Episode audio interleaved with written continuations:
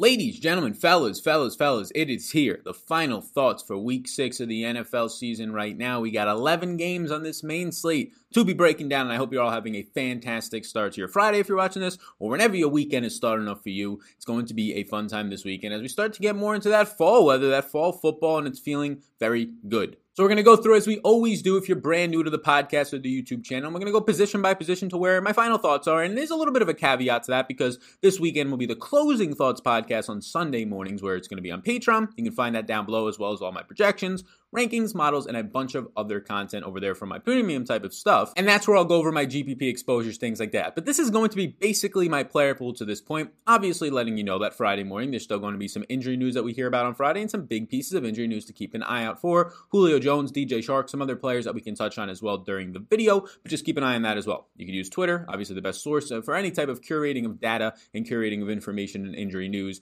is where I would say to just be tracking that. And then over the weekend, my projections and rankings, all that stuff will be updated based on any injury news and players being in or out. Before we get into this bad boy, hit me with a like button if you would. Thank you so much. Appreciate you all in advance. And a big old subscribe button pops up on YouTube. Two seconds of your time, bottom right hand corner, if you appreciate this content. If you're brand new here and you find that you do appreciate your first time seeing this at some point during the video, and on the podcast version, if you take two seconds of your time and just hit subscribe or follow, depending on if you're listening on Spotify, iTunes, Stitcher, wherever it might be, I do appreciate that as well. Now, this video is sponsored by Jock Market, as they've been sponsoring all of the Final Thoughts videos and the Sunday live streams as well. Jock Market is where daily fantasy sports is just meeting a stock exchange. It's kind of the two are colliding right now. So if you already like stocks and you already like daily fantasy sports, since you're watching this video, this is a perfect thing for you. And if you don't really know much about stocks or you're not into it, this is the perfect way to get kind of introduced to it. And the whole goal is to buy low, buy as low as possible, but actually not get outbid. So there's sort of this eBay sense to it, right? You're betting on types of players and their stock prices. So you don't want to bid too low because then you won't get them. So you want to find that sweet spot of not too low, but also not too high because you want to make sure that you actually get some return on investment on those players. So the whole goal, buy low on fantasy players and then actually sell high or just cash out high depending on how high they score. So it all comes down to projections is where these players are ranked based on their fantasy points. The goal is to buy low and sell high. Their market opens on Sunday. And we're doing a promotion. We're doing a promotion with them. So you can head over to my Twitter. And if you don't have a Twitter, just takes two seconds to make a Twitter just to join into this promotion and also keep up to date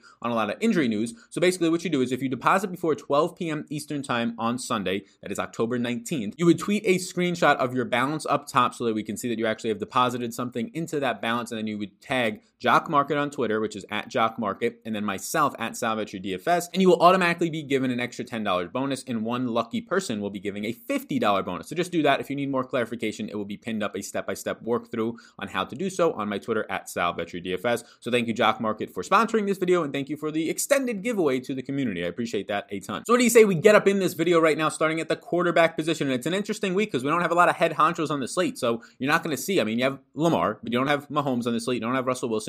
You're not going to get Josh Allen. So some of the players that have really been popping off to start this quarter of the season so far so. So you're seeing a lot of ownership going to interesting players. Now, naturally, no Dak either because he's obviously hurt. You're not getting a lot of ownership just overall on one player. A lot of the ownership right now is balanced out. Normally, quarterbacks will generally become 5% owned for the most part. There's only like maybe one, two, three, four guys that are going to be above that number this week. So we don't have to worry about too much chalk in terms of our stacks and in terms of our individual quarterback ownership. Now, relative to other players, yes, a 10% owned potentially Matt Stafford this week, if he's going to be the chalkiest player and a Gardner Minshew being up there in ownership, if that's going to be the chalkiest game overall for quarterbacks, it'll obviously be more advantageous to go away from it compared to lower owned spots. But just relative to most weeks, instead of a quarterback being like Dak, almost 20% owned last week, I don't think you're really going to see one get that much over 10%, if any at all this week. So it's not that crazy of an ownership thing so far as what we're seeing. So to start it off, I do have interest in Cam Newton. It is a tough matchup as he's coming off the COVID list right now. Patriots are going to have a positive 23% though pass blocking advantage as their offensive line has been good this week, and they are second so far in pass blocking just overall in the NFL this season. Denver right now defense ranks 17th in overall pass rush and 9th in coverage this year. So it's a tough matchup, and it becomes even tougher to try and stack Cam. Now I look at him more so as a cash play as a yes, and in that category of just a couple quarterbacks that I would choose from, a couple lower end guys are in play for me, but then also Cam Newton at 6,500, mainly due to the rushing upside. You obviously have stacking options here, but they're very few and far in between. You have Julian Edelman and N'Keal Harry, and honestly, I don't feel that comfortable about either of those players. So running Cam Newton as a naked option in tournaments does make some sense, but I'm always looking to optimize the correlation in stacks. So he's more so of a cash yes for me, but I do think he's at least still in a player pool. I'll be interested to see how much I do get of him against this very good Denver secondary. But so far, Cam Newton, he's top eight right now in fantasy points per game. His deep ball percentage is second in the NFL. He's averaging almost 50 rushing yards per game, which is second in the NFL, and he has 12 red zone carries, which for all quarterbacks is by far number one in the NFL. So Cam is definitely on my docket as a yes. Next up is Gardner Minshew. So both sides of this game, Jacksonville and Detroit, probably going to be one of the more chalky games of the week when you just look at wide receiver ownership. Uh, not so much the running backs. There's not much here in, in terms of running backs. James Robinson, sure, but not much in this Detroit backfield to touch on. Really just a stacking options with the quarterbacks and the wide receivers relative to some of the other games on the slate. It makes sense when you have right now a 55 overall game total for this one. Matt Stafford comes in with a 29 overall team total, and Gardner Minshew on the opposite side, slight underdog here is a 25 and a half total. That's what we like to look for and target in these spots. I think these guys will both be two of maybe the three highest owned quarterbacks this week, but I also think that that's fine because it's not overwhelming ownership. Now, Gardner Minshew will have a slight positive advantage against this Detroit pass rush that ranks 27th right now overall in pass rush. Just the offensive line of Jacksonville isn't that great, so it's only like a positive 10% according to Pro Football Focus. Now, he's top five in the NFL with 39 attempts per game.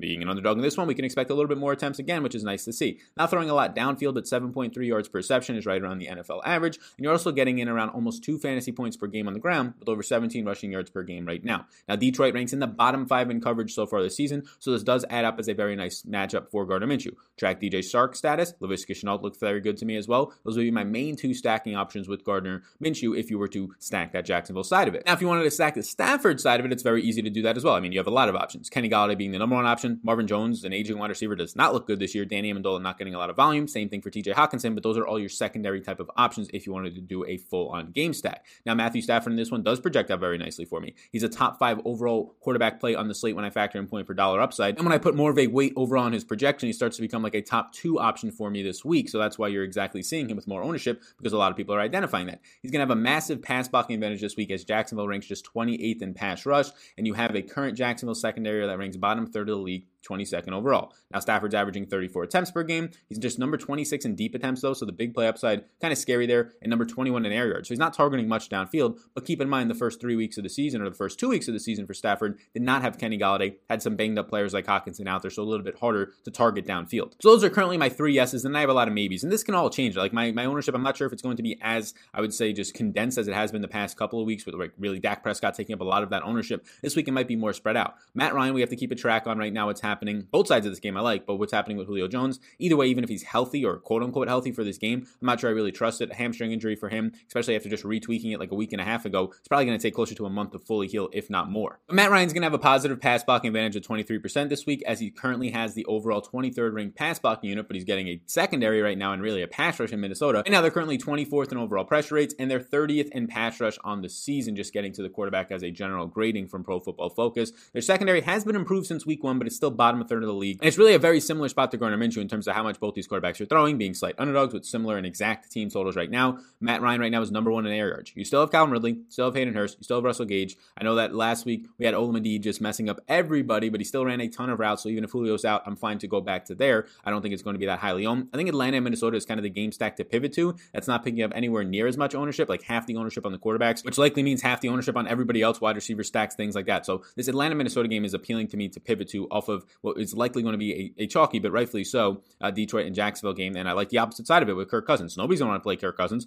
but he does have a 29 implied team total. He's without his number one RB, which, yes, I think Mattison's going to fill in and be very fine. I, I want to play a lot of Mattison this week. But whether you're doing run back options with some of the Minnesota receivers, or you want to play Kirk Cousins and you want to pair him up with Adam Thielen, maybe an Irv Smith and just punt the tight end position, Justin Jefferson, those would probably be like the only guys I put in my groups. I would maybe put Olabisi Johnson in there, but I probably get 0% of him. I think that's a very interesting way to get different this week, going with that type of a stack and running it back with a Ridley, maybe an Olamide since nobody even wanted to play him, or everybody wanted to play him last week. Nobody's going to want to play him this week. A Hayden Hurst. There's very cheap stacking options on both sides of this one that can make you unique automatically, and not a lot of people are going here anyways, even though it also has a similar total and team total for each team to that Jacksonville and Detroit game. So I think that's an interesting spot to be targeting. Deshaun Watson against Houston. So Watson's going to be probably somebody that I just lose a little bit here. I think that he has the clear stacking options and, and a good amount of them, right? Darren Fells, there's not going to be Akins yet again, you still have Cobb, you still have Fuller, and you still have Brandin Cook. So I'm going to be interested to see how much I get of him at the $7,000 price tag because right now the pass blocking advantage is going to be there. Tennessee ranks 25th in pass rush and 16th in coverage. So not the worst matchup by any means right now, and you're still getting a decent season out of a guy in Deshaun Watson. He's still averaging nice yards per attempt at 8.9 yards per attempt, which is number two in the NFL at this point. Keep an eye on Laremy Tunsil, his offensive lineman, who's currently questionable with a shoulder injury, but you're getting a lot of points, close to 20 fantasy points per game out of Deshaun Watson. If he's going to go a little bit lower on than he should, I don't think that he will. I think he'll be kind of in that bucket of Gardner Minshew, Cam Newton range. But if he's going to be in that range, I feel a little bit more comfortable stacking Deshaun Watson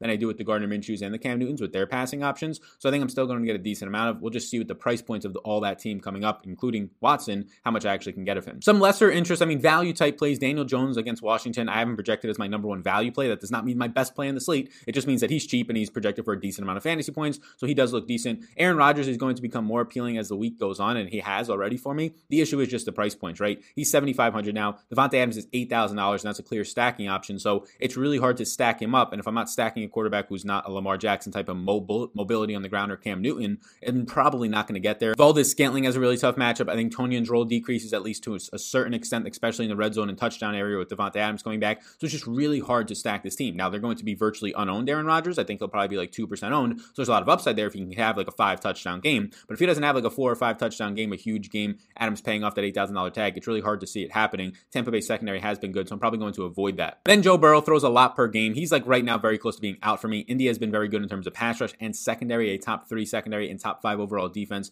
on the season so far. Now they got torched to an extent last week in Cleveland. Cleveland just been good overall on the ground every single week, and their both of their offensive and defensive lines have been fantastic this year. So it could just be that Cleveland is the real deal. Uh, Burrow right now is going to have a crazy negative pass blocking advantage. Indy's pass rush is not that great, but just his Burrow offensive line is nowhere near good. He's number two in attempts per game this year, number eight in deep balls, throwing a lot of air yards. There's always upside for this $5,400 price tag, but I don't know how much I actually get there due to the fact that I don't feel comfortable fully stacking this team. That being said, let's move over to the running back position now. And the running back position is going to be a lot more condensed than it usually is for me. And um, it seems like there's going to be a lot, if you just look at my screen right now, a lot of running backs that I'm going to be getting to because there's a lot of guys who just kind of grade out as similar plays this week. Now, there's a couple of standout plays that we can talk about and we're going to talk about, but a lot of guys, like I was mentioning, just grade out is very, very similar plays in terms of where their price tags are because there's a lot of guys kind of grouped into that high to six mid K range basically touching 7K in some spots. We could start it off for Derrick Henry, who's going to have a positive run blocking advantage against an average Houston right now run defense. They're ranked right around middle of the pack, 15th currently. Now he's averaging 25 carries per game, 25.2 to be exact. That's number one in the NFL. His success rate, his evaded tackles, everything is right now clicking for him except his yards per carry, but he's just getting so much volume that it just almost doesn't matter at this point. He currently has 29 red zone touches, which leads all running backs to this point, and he's averaging about 18 fantasy points per game. Derrick Henry, I have projected for north of 20 fantasy points. He's a very strong cash game option. He's a very strong GPP option. Derrick Henry is also going to be picking up a ton of ownership, and so is the next guy after this in Alexander Mattison. When the week started, I saw people saying, "Oh my God, he's seventy two hundred dollars." Yeah, he should be. He should probably be more than that, to be honest with you. And so should Derrick Henry. I mean, you have Alexander Mattison coming in as a favorite in this one with a twenty nine team total. So this is the perfect things you want to see: a crazy high team total as a favorite for running backs. That's very good. Now, a guy who's going to see probably all the workload at this point this week with no Dalvin Cook being out there, that seems very appealing. As Mattison last week alone had twenty three overall touches for one hundred and almost forty total yards. He's going to be involved in the passing game. I think you can just chart him down for like 18 attempts in this game as long as he stays healthy. Again, he's going to be chalky. Him and Derrick Henry are probably going to come in both above 20% owned. Maybe the only running backs to come in above that number. I don't think they push 30%, but 20 to 25% ownership this week is what I'm going to be projecting. So Derrick Henry and Mattison both look good. I think you can play them both in cash. They're more so, I'm, I'm not really that interested in cash games this week, the way that the kind of slate plays out. Henry, I'd want more so in cash for $100 more, just a little bit more security in the overall touches and volume since we have more weeks of him being the starter as opposed to Mattison just his first week coming this week. But Mattison's still going to get a lot of work and a positive matchup against Atlanta an Atlanta defense right now that ranks 23rd in tackling and 22nd in run defense. Next up in my yeses, the price point has come up, but Mike Davis is still going to be appealing in my opinion. Look, his ownership is now going to drop for the first time. It's going to be like closer to 15% than 25% where it has been for a while. You don't have Christian McCaffrey coming back from his ankle injury just yet. It's a positive pass blocking and run blocking advantage right now for this team in Carolina. But now he gets a very good defense where he really hasn't seen this defense, especially since he's been the starter. Now we got Tampa Bay back in the day and he had a good amount of targets from them. So I think he's going to be game flow independent. Number six tackling unit, top five overall defense, and 11th in run defense is this Bears team. But I mean, you're getting 33 targets for a guy who didn't even play really in week one before Christian McCaffrey ended up getting hurt. That's second in the league. A ton of red zone touches, 30 receptions is number two. The route participation is top five in the league. He's the third highest graded PFF running back right now. And last week he went berserk with 25 touches, nine of which were receptions, and he ended up scoring another touchdown. So Mike Davis is still in play for me. He's still a pretty strong guess because look, they're still implied for 24 implied points. He's still a favorite. So even if he sees 12, 14 carries on the ground, but he picks up five, six targets and brings in most of those, as his catch rate right now is in the high 90s, then yes, I'm going to have interest in Mike Davis. Kareem Hunt is somebody who I think is going to be a nice pivot play. A lot of people are going to see the matchup here. Now, he's going to still be owned, right? There's not a lot of guys in the slate to choose from. He's had a lot of production. He continues to have production, but in my opinion, he should be closer to 25% owned, and I don't think he'll maybe be right around 15% owned, is what I have and I'm seeing in projections. And Kareem Hunt's matchup this week is brutal, right? He gets a Pittsburgh team that's not the greatest of matchups by far. Pittsburgh ranks fourth overall in run defense and 28th in tackling, though, which is where Kareem Hunt has been good. Getting some yards after contact, right there. And last week, what you saw him having was 24 opportunities. He ended up seeing 23 overall touches, brought in a touchdown reception and three receptions. So you had D'Ernest Johnson. Two weeks ago, he was getting a lot of work. That's not going to be his role. Kareem Hunt was banged up. Kareem Hunt came in and took over the majority of the workload, where Johnson did see nine opportunities, one reception, and eight rushing attempts in week five, but it's mainly Kareem Hunt's backfield right now. And Kareem Hunt, even as being the 1B to the 1A of Nick Chubb for the first couple of weeks, is still in a spot where he's like top five in overall red zone touches. He's going to continue to be involved in a major way. He is an underdog, but just expect that to mean more passing game work. I think he's a nice little play right there. And these are all the guys who look very similar. Mike Davis, Kareem Hunt. Next up, Jonathan Taylor, 6,400. I could say a lot of good things about this. He's an eight point favorite in this one. Continues to get all the red zone work, continues to get a lot of overall touches on the ground, not getting that much touches in the passing game. Nyheim Hines, the backup, is getting more work in the passing game right now and more routes run. He's only ran about 60 total routes this year through five games. That's not great for Jonathan Taylor by any means, but he's getting all the red zone work, and you could expect him in this type of a game flow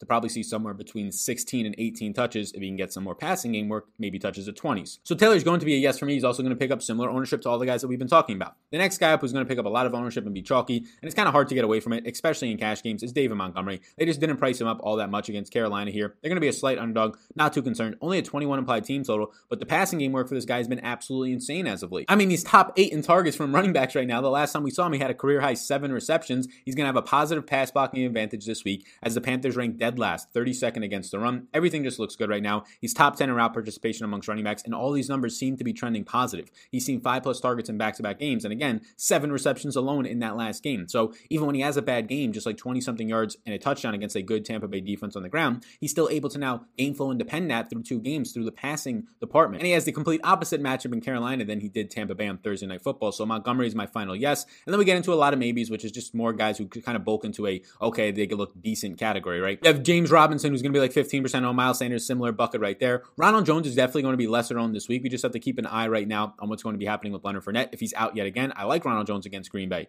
Yes, Ronald Jones at this point is like one of the most efficient running backs in the league in terms of uh, DR, success, success rate, seeing over 19 opportunities per game right now. Just keep an eye on for Leonard Fournette's status because Ronald Jones does become more appealing to me and a game total with a 54 game total. Slight underdog, but we do see him getting the passing game usage. I do think that Joe Mixon, James Conner will be a little bit lower owned. I think that it's an interesting spot to target as a favorite right now that James Conner might actually be, now he's expensive, but he might actually be the Miles Sanders play that we called last week, the Joe Mixon play that we called the week before that. Those guys were a little bit cheaper, but the big thing was that they had upside and their ownership was low. He has a lot of upside. He's a three and a half point favorite with a 27 and a half implied team total here, and he's not picking up any ownership. Expect James Conner at this price point when he's priced around Mike Davis Mattison, Henry, Hunt, all those guys around him are sucking ownership to be 5% owned, 6% owned, somewhere around there. So this isn't the type of play that you go ahead and put in your cash lineups, but if you're somebody who plays three max, this is the type of pivot that you make off of a chalky Alexander Mattison. And you say, okay, I hope Mattison only scores 14 points and doesn't get a second touchdown or something this week, and Conner goes off for the 25 point week. So that's the exact type of pivot that I'm looking to make in my higher stakes uh, and really just overall three uh, entry tournaments. A couple other guys to finish it out. Aaron Jones does look interesting to me. He's in that similar bucket right now to James Conner. He's just a little bit more expensive, but Aaron Jones is not going to be picking up any ownership at all this week because of how expensive he is. But Vita Vea is out for Tampa Bay. That is literally basically two defensive linemen being out for Tampa Bay this week. Aaron Jones, I think, is going to probably be below 5% owned. He's going to be the highest price running back with not the highest projection, like 17 implied fantasy points, so that's the issue, but he's still going to be like 1 or 2% owned. He's involved in the passing game. Sure, Davante Adams is coming back, but this is a nice leverage play. I think I'd rather go to James Conner here, but this is another player that's going to be on a team right now that's implied for 28 and a half points, and he's a favorite. It opened at two and a half. Now they're down to a one favorite. So these players right now, the biggest leverage leverage pieces at running back, in my opinion, are going to be Aaron Jones and right now James Conner, and I think they look very, very appealing. Ronald Jones will start to come, creep into that category if Leonard Fournette is ruled out. A couple other guys to just ch- touch on cheaper options, maybe a little bit cheaper. Myles Gaskin, David Johnson, and Antonio Gibson. Of those three players, I think I would go to Myles Gaskin the most just based on usage. Antonio Gibson for upside, and then David Johnson is just going to keep getting like 15 touches and probably just scoring you 10 fantasy points a week right now. So not the greatest. We now head over to the wide receiver position. I would like to ask you one time for me, and also if I if I didn't scroll through through the running backs here and you didn't see all of them. That's just the, the last couple of them right there. It's just the ones that we just talked about at the end.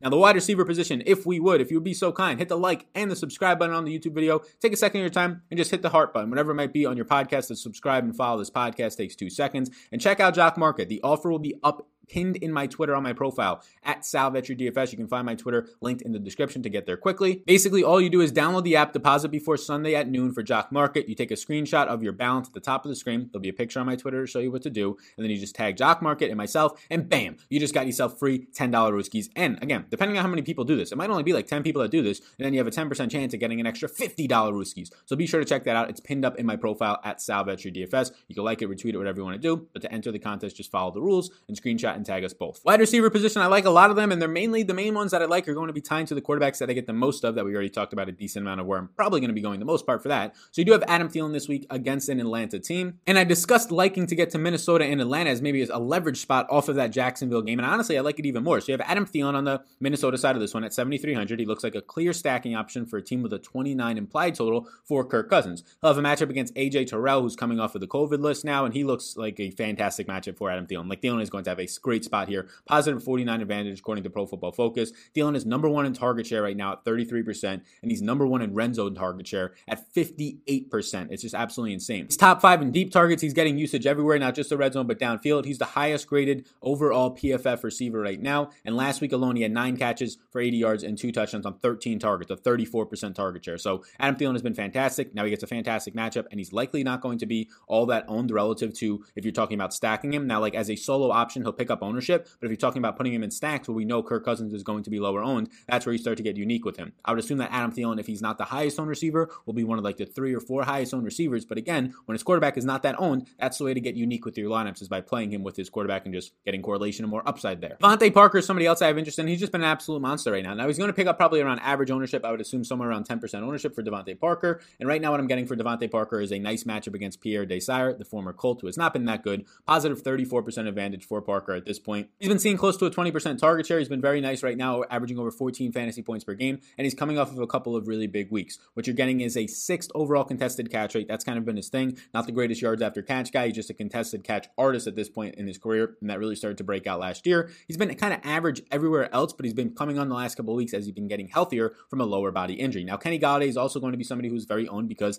in general, that game is going to be picking up a lot of ownership this week, that Detroit and Jacksonville game. Now, Kenny Golladay is going to have a good matchup if CJ Henderson is going to be out, so do keep a close eye on that. Because if he is out, it's the number one positive matchup advantage against Chris Claybrooks, who's the backup for CJ Henderson right now. So that's going to be a great spot for Kenny Golladay to pick apart. I haven't projected very highly. He's going to be owned very highly. So if you're playing like single entry, this might be a pivot spot. If you're playing 150 max, you're probably going to be at or above the field on Kenny Golladay because he's one of my highest projected wide receivers and one of the best overall correlation plays with his quarterback this week. Through his two games back, he already has a 25% target share on seven and a half targets per game, averaging 60 yards per game. Looks very good to me. Another guy who gets just a lot of disrespect in my opinion, and he's not going to be highly owned this week, and it makes sense because of just the quarterbacks that he's playing with, right? Joe Flacco. But Jamison Crowder is somebody who continues to just produce at this point, and he's just too cheap. Now he's not going to get a lot of ownership because he's priced right next to Parker, and the main one right next to Kenny Golladay is going to pick up a lot of ownership. But Crowder is going to have a strong matchup in the slot against Nick Niemann, who had a nice month of the season last year in 2019, has not had a good season so far this year, but he has a 30.8% target share this year. That's fourth in the NFL with close to a 20% red zone share. Even with Joe Flacco coming in last week, he still had eight catches, 116 yards, and a touchdown on 10 targets, over a 32% target share. It doesn't matter. He's literally quarterback independent. Jamison Crowder, put more respect on this man's name. The fact that Kenny Golladay is in his price range is going to make Jamison Crowder at a fair price point of 6100 for a guy who's literally seeing like 10 targets a game when he's healthy. He's just not going to be owned this week, and that's not appropriate in my opinion. I like Jamison Crowder a good deal. I think he's in cash consideration, and I think he's definitely a GPP consideration. Probably as a one-off option. Definitely not stacking up these Jets. AJ Brown is the next one up, and he's going to be as of right now a peak behind McCurtain on my projections. Again, all my projections and rankings you could find linked down below. If I sort this by just overall value for right now wide receivers, AJ Brown comes in as my number two overall play. If I factor in also projection, he'll come in as my number one overall play. Now that makes him a decent cash option. He's just not priced up. They again released these salaries before he kind of had a very nice game, right? Ends up having a touchdown, 80 yards, seven catches on Tuesday Night Football. So AJ Brown's just underpriced. It's as simple as that. AJ Brown will also see a very positive matchup this week against Houston, who has nobody out there. He'll probably see some Bradley Roby, positive 23% advantage. Returned from injury last week with a 32% target share and had that touchdown. So Brown looks strong. Jeff Smith, I had as a yes because he's my top value, but he's obviously my top value because he's still just $3,000.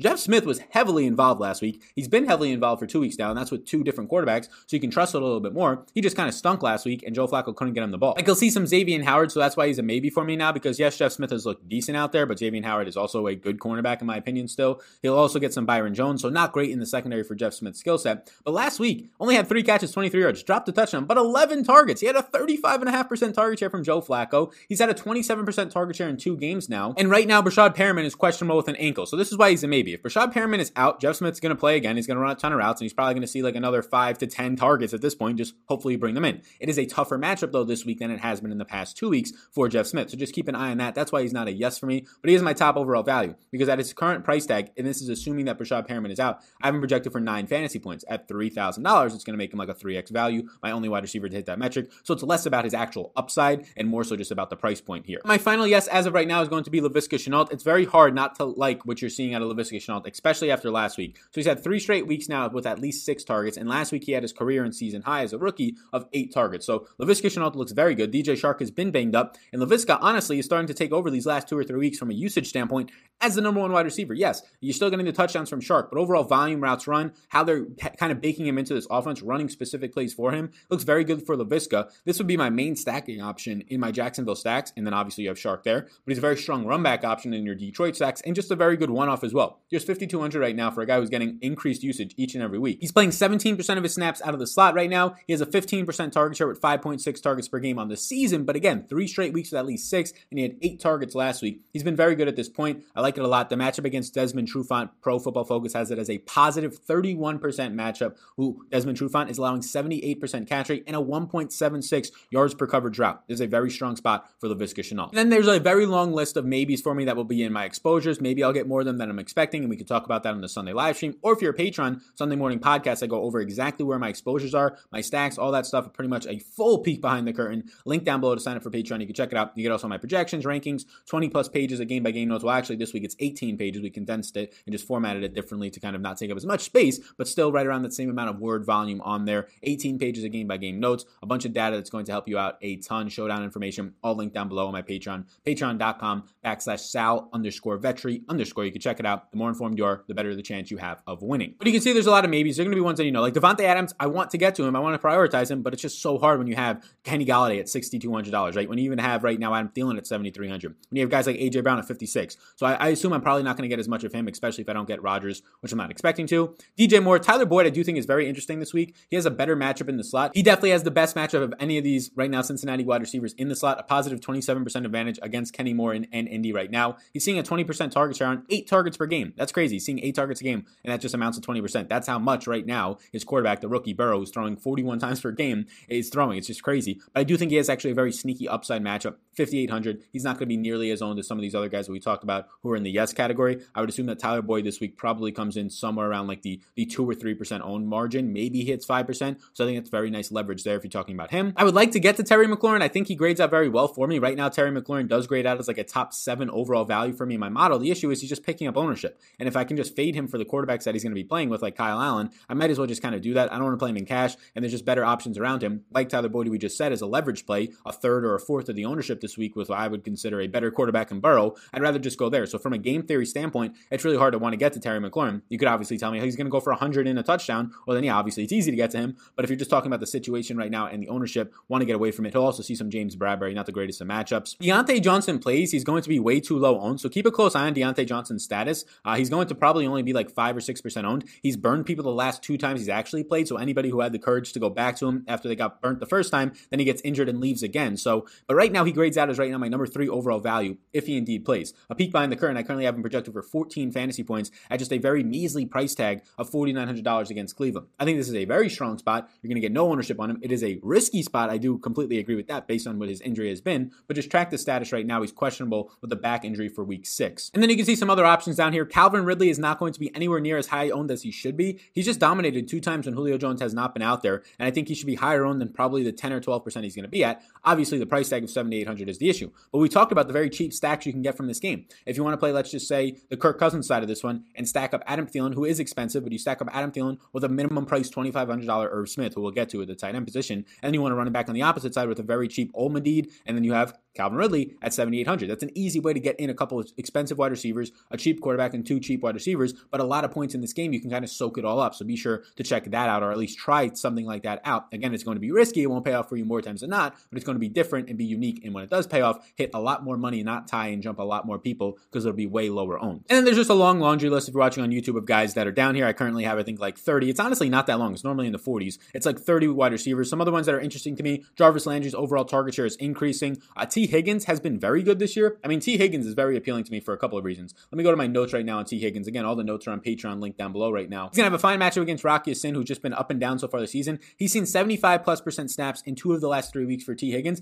but he's seen seven or more targets in three straight games. I think it's a sneaky spot here for him. If you were to stack this game, I would go Tyler Boyd. If you wanted to play Joe Burrow and stack it, I would go Tyler Boyd and T. Higgins there, and then run it back with uh, either a Jonathan Taylor, a cheap tight end, and Trey Burton if you wanted to, or a Jack Doyle. They're getting similar usage. We could talk about that in a second, or even a T.Y. Hilton if you want to try and jump on some of the lower owned, maybe still upside left in the old man in T.Y. Hilton, but that's an interesting spot to me. Justin Jefferson's another nice spot at $6,000 flat, especially if we expect him to kind of be this uh, elite wide receiver that he's been showing when he's out there, and now he has a strong matchup. So another option here, right? You don't even have to play Adam Thielen. If you want to get more money to put towards your running backs or more money to put towards maybe your tight end, you play the stack with maybe an Irv Smith and a Justin Jefferson. Maybe this is the game that Adam Thielen doesn't go off, or maybe you even go Thielen and Jefferson and then run it back with a Calvin Ridley or a cheaper Olamide, Hayden Hurst, whatever it might be. I think that's another option to go. I don't think Justin Jefferson will be anywhere near as highly owned as he should be. Now that the price tag is at 6K, I think it'll keep him definitely in the single digits in ownership. Will Fuller, Julio Jones, if you're listening on the podcast and I don't say a specific name and you're like, how does he have interest in them? They're probably on my interest list, just not as much of an interest from a stacking perspective, whatever it might be. Like Allen Robinson, Marquez Valdes-Scantling, not going to be a major interest for me this week, but all the Houston guys are on my list right now. Cobb,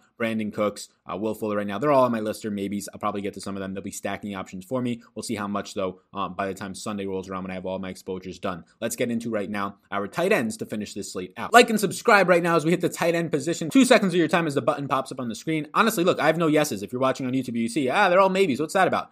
Tight end this week, you can do whatever you want. Just fill out the rest of your lineup. Some weeks you prioritize tight ends if it's in your stacks or if there's very good options. Like we've had a couple of weeks in the past, like Evan Engram last week looked very good. Evan Engram, if I talk about just value tight ends, he does look like my top graded value tight end this week. But he's also going to pick up ownership, and he's also not that far off from pretty much the rest of the tight ends this week. Like Evan Engram and Jonnu Smith look very close to each other this week, and they're priced for it. $5,200 Jonnu, $4,900 Evan Engram. I think they look like the two best options at the tight end position if you're talking about cash game options, but those don't always translate to tournaments because of stacking, because of just overall upside. Ownership, of course, is another one. I don't think that you're going to have as much ownership as you should on both of them because all the ownership is kind of just going straight through all the tight ends this week. Like guys like for me, Noah Fant and Mike Gesicki don't grade out that well, but obviously if they have like one more reception in my overall database and I just give them an extra reception and projection, they're going to start to look like some of the best plays. So tight end this week looks exactly the same for like almost every single tight end from like a value perspective, in my opinion. Not so much for cash, like it looks a little bit better for guys like Jonnu and Evan Engram and Darren Fells, like we talked about, but it looks in terms of like GPPs, a lot of guys look the same.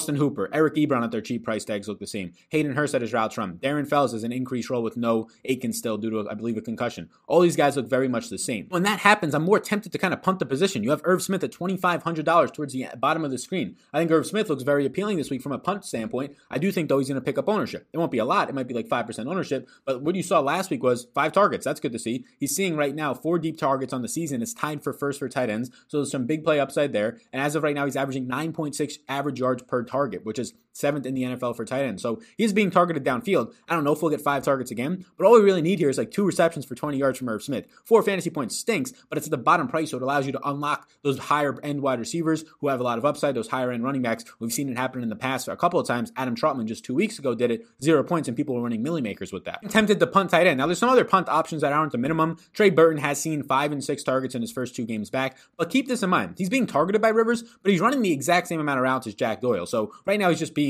seen more and Rivers likes to throw to him more, but it's a small two game sample. So although I do like Trey Burton at 3,100 and the usage we're seeing from him, the usage that he's getting from snaps and routes run, Doyle right now is playing more snaps and running similar amounts of routes. So don't be shocked this week if it's Doyle who sees five targets and Burton who sees two, which makes me a little bit more timid to want to get there and just go all the way down and punt for $600 less to Irv Smith. Zach Ertz in a tough matchup. Look, Zach Ertz is still running a ton of routes. His route participation is up. He said that this is the week that he's going to, and he's preparing even more for production and that he needs to start producing. So he says he's in the gym right now on the field more with lands. The issue is he faces Baltimore in a brutal spot. Zach Ertz is going to be highly owned, but highly owned relative to the other tight ends. Maybe it's 10% ownership. I don't expect any of these tight ends to be 15 or 20% owned as of right now. So Zach Ertz is appealing to me, but for 5K, I'd rather go to Evan Engram. I'd rather go all the way down to Darren Fells in the 3K range or Austin Hooper. I'd rather go to Jonnu Smith, and I would have more interest if he wasn't going to be as highly owned. But he is very cheap. He's still getting all the usage in the world. He's still seeing a lot of overall targets. Just a 20 implied team total low. I'm not that thrilled to go to Zach Ertz when he's actually picking up ownership relative to other tight ends. If you're listening on the podcast, some of my other interests are going to be, we pretty much labeled them all. But Logan Thomas, I'll still just say his name, although he's been brutal, not bringing in receptions, does not have anywhere near a good quarterback, does not have a good team total. Mark Andrews does have a good team total, but it's just the volume, right? I have Mark Andrews only projected for like 14 fantasy points. If he doesn't score a touchdown, which he seems to do like every week, but if he doesn't score a touchdown, he's basically a bust based on like his five targets per game right now, which is not that great. That's where I'm at. That is the week six. That is like 35 minutes of information for you, position by position. If you want even more, and there's a lot more right now on Patreon,